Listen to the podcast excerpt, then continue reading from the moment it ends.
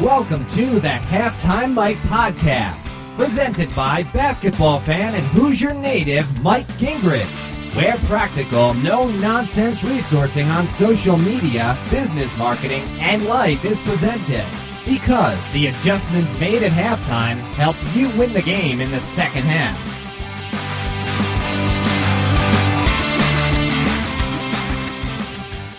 Hello, hello, and welcome to another episode of the Halftime Mike podcast. You know, every week we come together, take a halftime break, step aside, step back, and give you a topic that uh, will hopefully give you some interesting tidbits, some things to think about digital marketing, social media marketing, life, and leadership. So today is uh, no exception from that. We're going to dive in, and I am so pleased to have with me a young couple that I met in Victoria, British Columbia at Social Media Camp. And they are the founders of Kushu, and we're going to learn about that. This is an e commerce store with a unique business model and unique way of going about business, something that I don't think you want to miss, how they are diving in. And so I'm going to just dig in with them and, and allow you to hear their story more than introduce them myself, just because that is what we want to talk about today their story and how Kushu has evolved. So, welcome, Ian Rachel. Hi. Thanks for having us. All right. No, I'm thrilled to have you here with me today. And as a follow up, that Jesse and I have been able to stay in touch some since our um, our meeting in um, British Columbia, and uh, wasn't that a uh, you know a wonderful uh, moment there where it was an evening where there was uh, you know the networking party, loud music. Um, that was at the night of the. They were they were doing. Um, that was the, the that was the opening night, and there was uh, there was karaoke. Karaoke. So, yes. So depending on who was on stage, uh, our, our background music was either excellent or uh, needed a bit of work. That's right. That's right. And I remember being uh, a few inches, you know, six inches away from you and, and yelling to uh, make sure we could communicate. yeah. And and yet we had a wonderful conversation, and that's what evolved yeah, yeah. to this. That was a wonderful connection. I agree. It was yeah. uh, my ears were ringing by the end, but it was it was great. All right, very good. So I kind of set the stage here and said that uh, you know you have a unique story here, and we want to expound upon that today. So let's just uh, start with the the basics here. And you have an e-commerce store. It's called Kushu, And tell our audience what you sell there. So we sell a, uh, a line of uh, one size fits all accessories. So uh, headbands, hair ties. We make a, a, shawl that we actually kickstarted last year that is 12 outfits in one, and uh, and we're about to launch uh, what we think could be our biggest, most exciting products yet, which is uh, probably the best baby pants that are out there on the market. So okay, that's what we do right now. So the baby pants is not there, but getting ready to come. It's, it's that that's going to be launching via uh, Kickstarter this fall. So it's coming up. We're literally shooting all of the collateral right now, and uh, and we really we're really excited about this product. We think it's definitely it, it's just a, a, big big big opportunity for us and and uh, to get this product out. Our little girl, we have an eight month old little girl, and uh, she wears them every day, and it's been great. We we get to test them a lot. all right, there. all right, all right. Now, and I don't want to just quickly go past what you what you briefly mentioned there, but let maybe dive into that just a touch more. Maybe Rachel, you want to address this one, but it was a shawl that is 12 outfits in one. Is that is that what yeah. I heard? So, um, Kushu, a big part of our kind of philosophy is that we want to encourage people to really express themselves and be themselves as opposed to using fashion to kind of hide behind a, a veil or of such. So um, every product is designed to be really versatile, so you can just make it your own. So this kind of the the journey shawl, as we call it, because it's amazing for traveling, um, was designed so that you could pack it with you and it could serve you in like a dozen ways. There we go. So yeah. It'd be a dress, a poncho, a halter top, a traditional shawl, a skirt. Yeah. It's got a lot of uh, a lot of uses. It was definitely designed with travelers in mind. Okay. All right. So, and you've touched on a couple things now. A little bit of your philosophy, a little bit on travel, which is all part of your story here. So, I, I want to dive into that then. The, the wonderful story of Kushu and and the uniqueness which I saw there. And I guess I should start out by saying, I mean, you're based in Vancouver, and um, Jesse, you're Canadian by birth. Is that correct? That is correct. Yep. Okay. And and then it's Rachel where Yes. this story kind of really starts and draws from. So yeah, you want to dig in and give me a little So- of the background.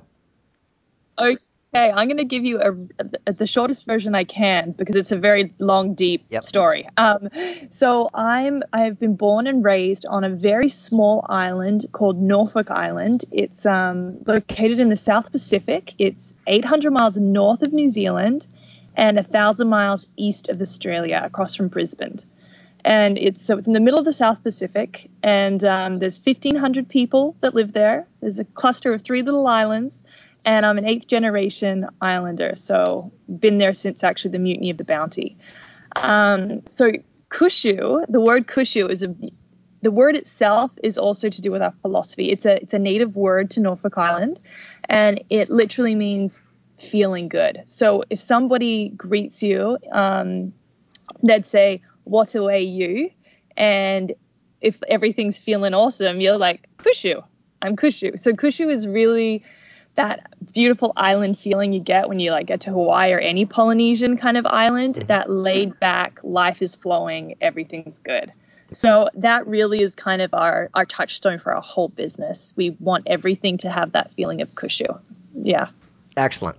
Excellent. Hmm. Life is flowing, everything is good. And that's that's uh, that's wonderful. And now okay, let's take the next step then. So that's kind of the background. That's where the word comes from, the name. And so how did we evolve the next step into some type of product and a e-commerce product at that? Yeah. So we went on a major trip kind of was it five, six years ago. Yeah, we had a, a bit of a turning point where we we both stepped away from our careers um, because we just wanted to switch it up, and we bought a one way ticket at the time to Asia, and we uh, we traveled overland through Asia for a year, um, and in that time we kind of decided that we wanted to work together. Uh, our skills were complementary. I have a business marketing background. Rachel has a design, um, graphic design, and illustration background. Um, and what we kind of saw on that trip was uh, we saw a lot of opportunity to, to do business in, in a in a more ethical, transparent way than what we were kind of what we'd seen and what we'd walked away from necessarily in Canada uh, and North America. I think being in Asia specifically more than anything was we were kind of in a couple towns, you know, when you kind of get off the tourist track where you were kind of seeing the underbelly of the garment industry. Mhm. Um, and that was, we were on a, we, you know, quite privileged to be traveling for a year. And then you're looking at kind of these quick decisions you make at home. And all of a sudden it's, it's affecting whole towns of how they live their lives and, you know, from dyes just in, you know, the waterways and just, just kind of carelessness without people even realizing they're being careless because we're so far away. Yeah, and it and it's to be and it, to be really fair, it, it's really difficult when you when you go to a a, a mall, Store or- a store, and you see a shirt or a pair of pants that look fantastic and they're twenty dollars. It's really difficult, I think, to to think about why that cost is what it is. It, it's you know because in your immediacy, especially a lot of us were you know tight for money. It, it just makes so much sense, but there are repercussions and, and that was part of what we started Kushu for is we, we came back and we wanted to show that there was a better way um, and Just give a better option. Yeah. we evolved into uh, one size fits all accessories because largely we wanted to be an online company we wanted to do it in North America and for us uh, when we were launching especially one size fits all was so conducive to the internet it it, uh, it cut down on the potential for exchanges and returns and it just made the communication of what we were trying to achieve so much simpler. Um, and we are actually both yoga teachers ourselves as well. It's uh, it's what we love to do, and uh, and so we began by essentially designing uh, things that would complement our practice both on and off our yoga mats. Okay, good. So so there's a, a connection too. So the journey to Asia helped you kind of see uh, at the core where how things were made, and in many cases clothing, and and then the I, I like that the one size fits all. I mean, and and just the fact that that fits the web. Uh, so so basically, any product you have is a one size fits all. Is that the idea? right now. Yeah. It's one size fits all, and then it's also on top of that designed like strategically to be able to be worn in many different styles, so you can reappropriate it to Yeah. how you want it to work. Yeah. and and that's what we're particularly excited about with also these baby pants is uh, the baby pants are actually going to uh, going to adhere to both of those design uh, objectives as well, being uh, one size, which I know is somewhat counterintuitive when you see how quickly a baby grows, and uh, and also yeah, versatile in the way it can be worn. So we're we're really excited about this product, and it, it is a perfect complement to the other products in our portfolio because of that. Okay, excellent. So those are a couple uniquenesses, but then you also have uh, taken that to your to the entire process, uh, all the way down to the materials, the organic materials. Um, I mean, Jesse, you want to go into that a little bit more? Yeah, yeah. So Our way of doing business. Uh, yeah. Through it all. Yeah, when when we started the company, to, to be totally honest, we, we actually didn't know what our products were going to be Okay. when we launched this company. We we started it uh, with a foundation of wanting to do good uh, effectively, which sounds maybe a bit cheesy, but uh, we were just so inspired by the trip and, and believing that we could show that there's a better way. and Um, also understanding that you can make a bigger impact as a business perhaps more than as an individual Mhm. yeah So so we use um, we use our our brand Kushu uh, as a filter, as a brand filter for everything that we do. So whenever we make a decision, whether it's purchasing a th- certain type of uh, of material, thread, even uh, even our trim, which is what our threads and buttons are, all the way through to what we do with the profits after a sale. Uh, we ask ourselves, does this feel cushy? Does this feel good? Um, and, and so we use that brand filter to make sure that every part of our business, uh, every part of our supply chain is in alignment with our values and in alignment with our brand. Um, and so that's infused the entire brand with um, with with that very energy. So we we start we we source uh, only organic and natural materials. We we make the world's only uh, organic cotton hair ties um, because we actually had a, a facility on the East Coast in America that has specially milled an organic cotton natural rubber elastic for us that's never been done. Um, we uh, Wait, now we, that's that's a that's a key statement right there. So these are huge nuggets here. So world's only organic cotton hair tie. Yeah, yeah. Again, the, the beauty of the internet, as you know, Mike, is that you can be niche and it's still incredibly relevant to a huge number of people worldwide. And and we saw a demand for organic cotton hair ties, which simply Well, aren't done. I mean, it's just one of those things because you don't pay a lot for it people throw them out and they lose them all the time or like every it's kind of i don't like to say it, it's like people that put their butts out on the street like they drop them they don't care but you're really polluting everywhere you go so we thought let's make something that actually lasts longer that's quality that people actually have some value associated with it so that it's not just mass consumed Yeah. without yeah and, so- and in principle that's wonderful but it to, to be honest like we we spent nearly two years setting this company up and and it was largely because uh, yeah to find somebody to make an organic cotton uh, elastic was actually really difficult, especially when your parameters say, well, it has to be done uh, within North America. It's got to be done with these ethical standards. It, it, it was ex- it took a long time to set that supply chain up, and, and that's you know something that we're incredibly proud of is the fact that we have been able to source that, and we can now share that story, and the fact that it comes from uh, from a mill, a fabric mill, uh, you know, in America. It's completely, it's actually or, organic cotton, American grown cotton. Uh, and then we uh, we turn those into hair ties in our facility in downtown Los Angeles, where they're hand dyed by a family business, and we're able to create this this elaborate story, but a story that actually there's a reason that there's a story there. You know, it, it's for a good purpose um, for a product that otherwise, you know, a lot of people just pick up at, at a at a know, Drugstore. at a drugstore without thinking twice about. And we've seen tremendous response to that, which has been wonderful when you when you have a gut feeling and then uh, on the other end of it, people react so positively. Yeah, yeah, okay. And for the audience, again, maybe one of you can just dive into a little bit more of the uh, the, the focus on wanting to have it made in North America. Then, yeah do you want to go through the other steps of kind of our um, Yeah, so we we um so basically, we we left that trip in Asia, and, and I, I think we should also say that there there are a lot of wonderful facilities in Asia. One of the challenges in in garment manufacturing and, and any manufacturing in that sense is you you can find a facility, um, and this happens a lot. Uh, it's rampant in the fashion industry, where you contract a garment to be made with that facility, and then they subcontract that garment to be made in another facility, or who knows where it's being made. Sure.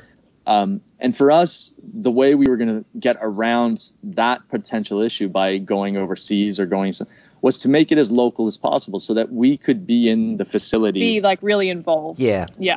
um, and, Right and have the source. oversight. Yeah. I- Exactly, exactly. So, uh, to be really honest, when we launched this company, we we wanted to try to manufacture in Vancouver because that was as local as we could get. And um, as our economies go increasingly to service-based economies in, in Canada now, small-scale dyeing of fabric, unless you're doing it yourself, which wasn't in our uh, skill set, And we do specialty dyeing. yeah, Yeah. did not exist in Canada as a whole. So you had to actually import your dyed fabric from overseas.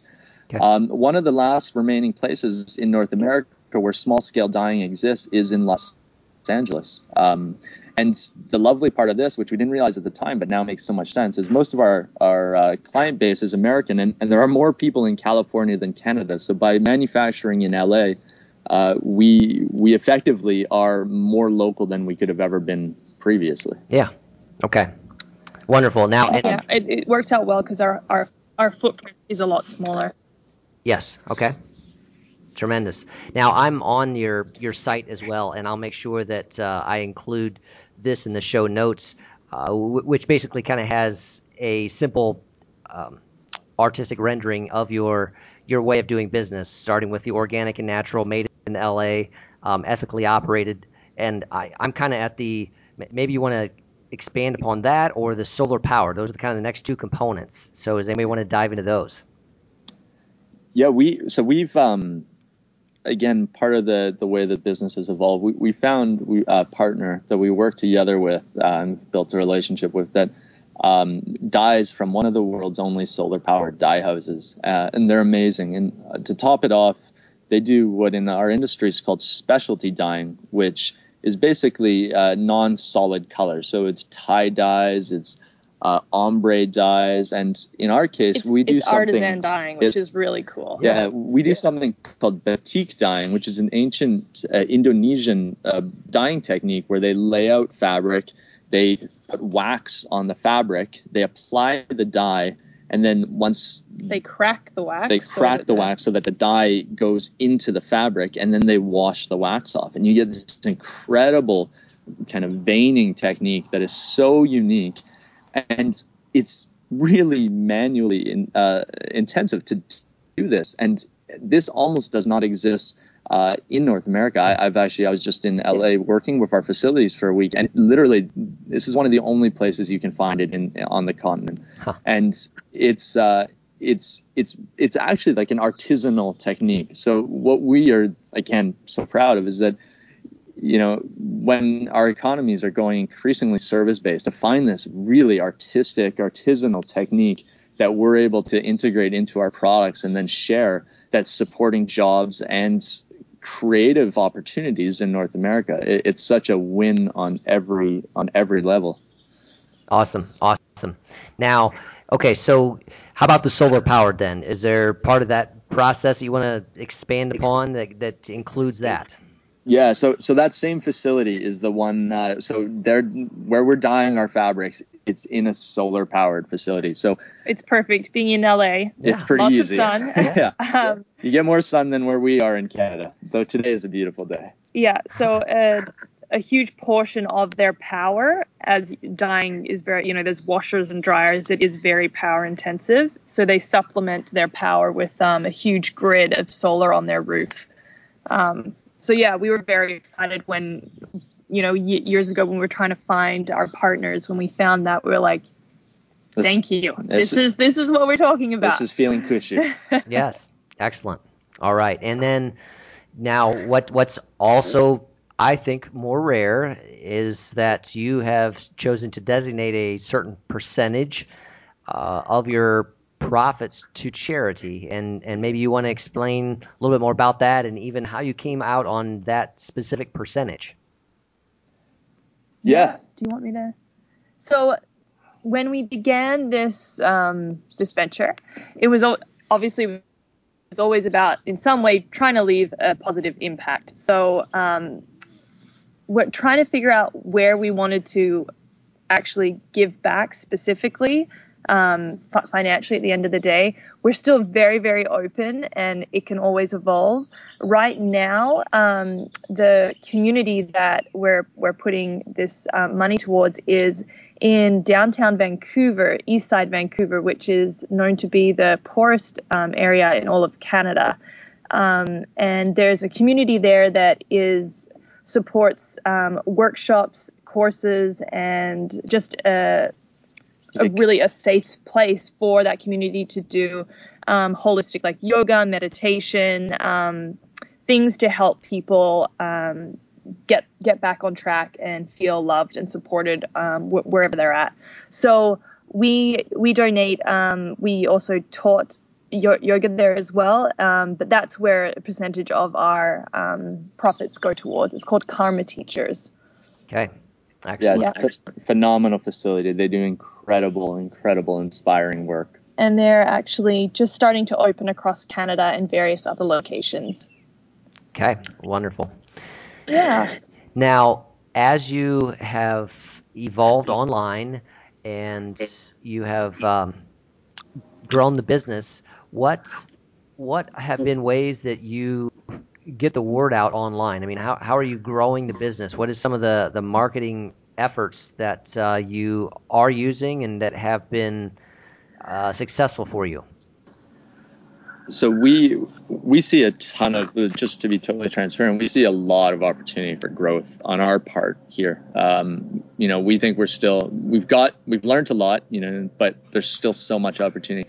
I, I think three of the places that we've seen a, a lot of uptake. Are, one is we did this Kickstarter last year, which you know wasn't necessarily a long-term SEO thing, though it did link build really well. But uh, we we ran a Kickstarter to launch the product we mentioned earlier, the 12-in-1 Journey Shawl, and it was a huge success. We reached our original funding goal in three days, and it just took off after that. Um, and we got uh, attention from all around the world, and it created opportunities. We ended up selling in Japan because of this. It it fostered opportunities that we didn't even think uh, we couldn't even see coming beforehand. Um, so that was a phenomenal technique for us in raising our overall profile. Um, that was also due to traditional press involved with a campaign like that as well. Mm-hmm. Okay. Okay. Yeah, we got some great press on that. Uh, the next part that has been really beneficial to a store like us, and again, it's it's not entirely kind of in line with uh, SEO side, but is is by um, by opening our products up to other online marketplaces. Uh, we saw uh, simply by opening on Amazon and Etsy, for example, it it, uh, it effectively uh, doubled our sales just by opening up those new sales channels. Um, and so it was a fairly nominal amount of work uh, to create a huge new revenue stream that helps support um, everything else that we do to help build our brand. Um, there are pluses and minuses to that, you know, but uh, and we're very conscious of that. It's not maybe the best place for brand building, though uh, at the end of the day, brand we, exposure is great. Yeah, at the end of the day, it's been really a wonderful platform for us. And, and then the third part, where we're really starting to invest our time, and that I spoke to you about uh, when we first met, Mike, was uh, we're really working on our content strategy and trying to add value-driven content um, for our users. We launched a new blog, which is called the Feel Good Daily or the Kushu Daily, um, just uh, uh, right before we met at Social Media Camp, and uh, we've got a kind of a content calendar that has us really focusing on delivering content that's high value, that is applicable to the people that have been buying our products and interacting with us in our community. Uh huh. Okay. All right. Yeah, I know we we spent some time on that, the content marketing, and but it's also just interesting to note, kind of re, re, hearing and thinking about what you've just said that uh, a Kickstarter campaign where where essentially you're trying to get the word out and raise money for your business was actually one of the biggest marketing campaigns. So that, that's a double bonus, right? I mean, so that your funds are being raised and the marketing exposure expanded you that way. Yeah, it's it's a great platform because it's all about storytelling. You have to tell your story clearly, concisely, and it's all packaged beautifully. So you put so much work into it, but it's so easy to deliver and people can grasp it really quickly mm-hmm. and they get it. So it's it's a very it's it's a great little package solution in a lot of ways. Excellent. Yes. Yeah. And and so we're we're going to be launching our uh, our baby pants using a crowdfunding campaign as well. And uh, and the other beautiful thing too is we've learned so much about the process the first time around that we feel that we're in a much stronger position to leverage that again for a second time around and and extend our reach well beyond what we did with our first campaign. They're a lot of fun to do. yeah, they're a lot of work okay. to do as well, and there's and there's also an element of risk. I know I've spoken to a lot of people that have tried running, you know, crowdfunding campaigns and haven't been successful. So I think that for anyone interested, I would definitely encourage, but I wouldn't. Uh, I would also stress the amount of work yeah. and, and that there's risk. Okay. Now that kind of it, it kind of begs the question though. I mean, if you're thinking about it again, I mean, what are I don't know if you can summarize, but what are some of the key things that someone thinking about a crowdfunding uh, process needs to think through ahead of time or be prepared for? Jesse needs to publish that blog. Yeah, we've yeah, we've got a, some great content on that. He gets emailed that so often. Okay. It's amazing. there it goes. There it goes. That's the one that will drive traffic to you right there.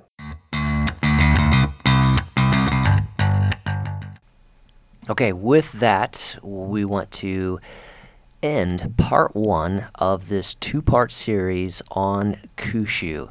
Now, in part two, we're going to get ready to dive right back into the key elements of success that they found with crowdfunding campaigns. We're going to talk about Kickstarter, they talk about Indiegogo, they dive into their three models what you need to do pre campaign, during campaign, post campaign and then we dive further into their online marketing with their content marketing, uh, what's working on social media for them, the, the key platforms that they're seeing success with, and we talk about email marketing and the ways that goes. So, part two coming up. This was part one, introducing you to the wonderful story of Kushu feeling good with Jesse and Rachel. This is Mike with the Halftime Mike Podcast. Be sure to come back for part two and hear the rest. This is a wonderful story. We're going to share it all. Take care. Thanks for listening to the Halftime Mike podcast with Mike Gingerich. Remember, what you do in the second half can change the outcome of the game. Does your business need resourcing, tools, and social media consulting? Then visit MikeGingerich.com. Want to have Mike speak at your next event? Visit MikeGingerich.com slash speaking. Join us again for another episode of Halftime Mike, your no-nonsense guide to victory on the court of life.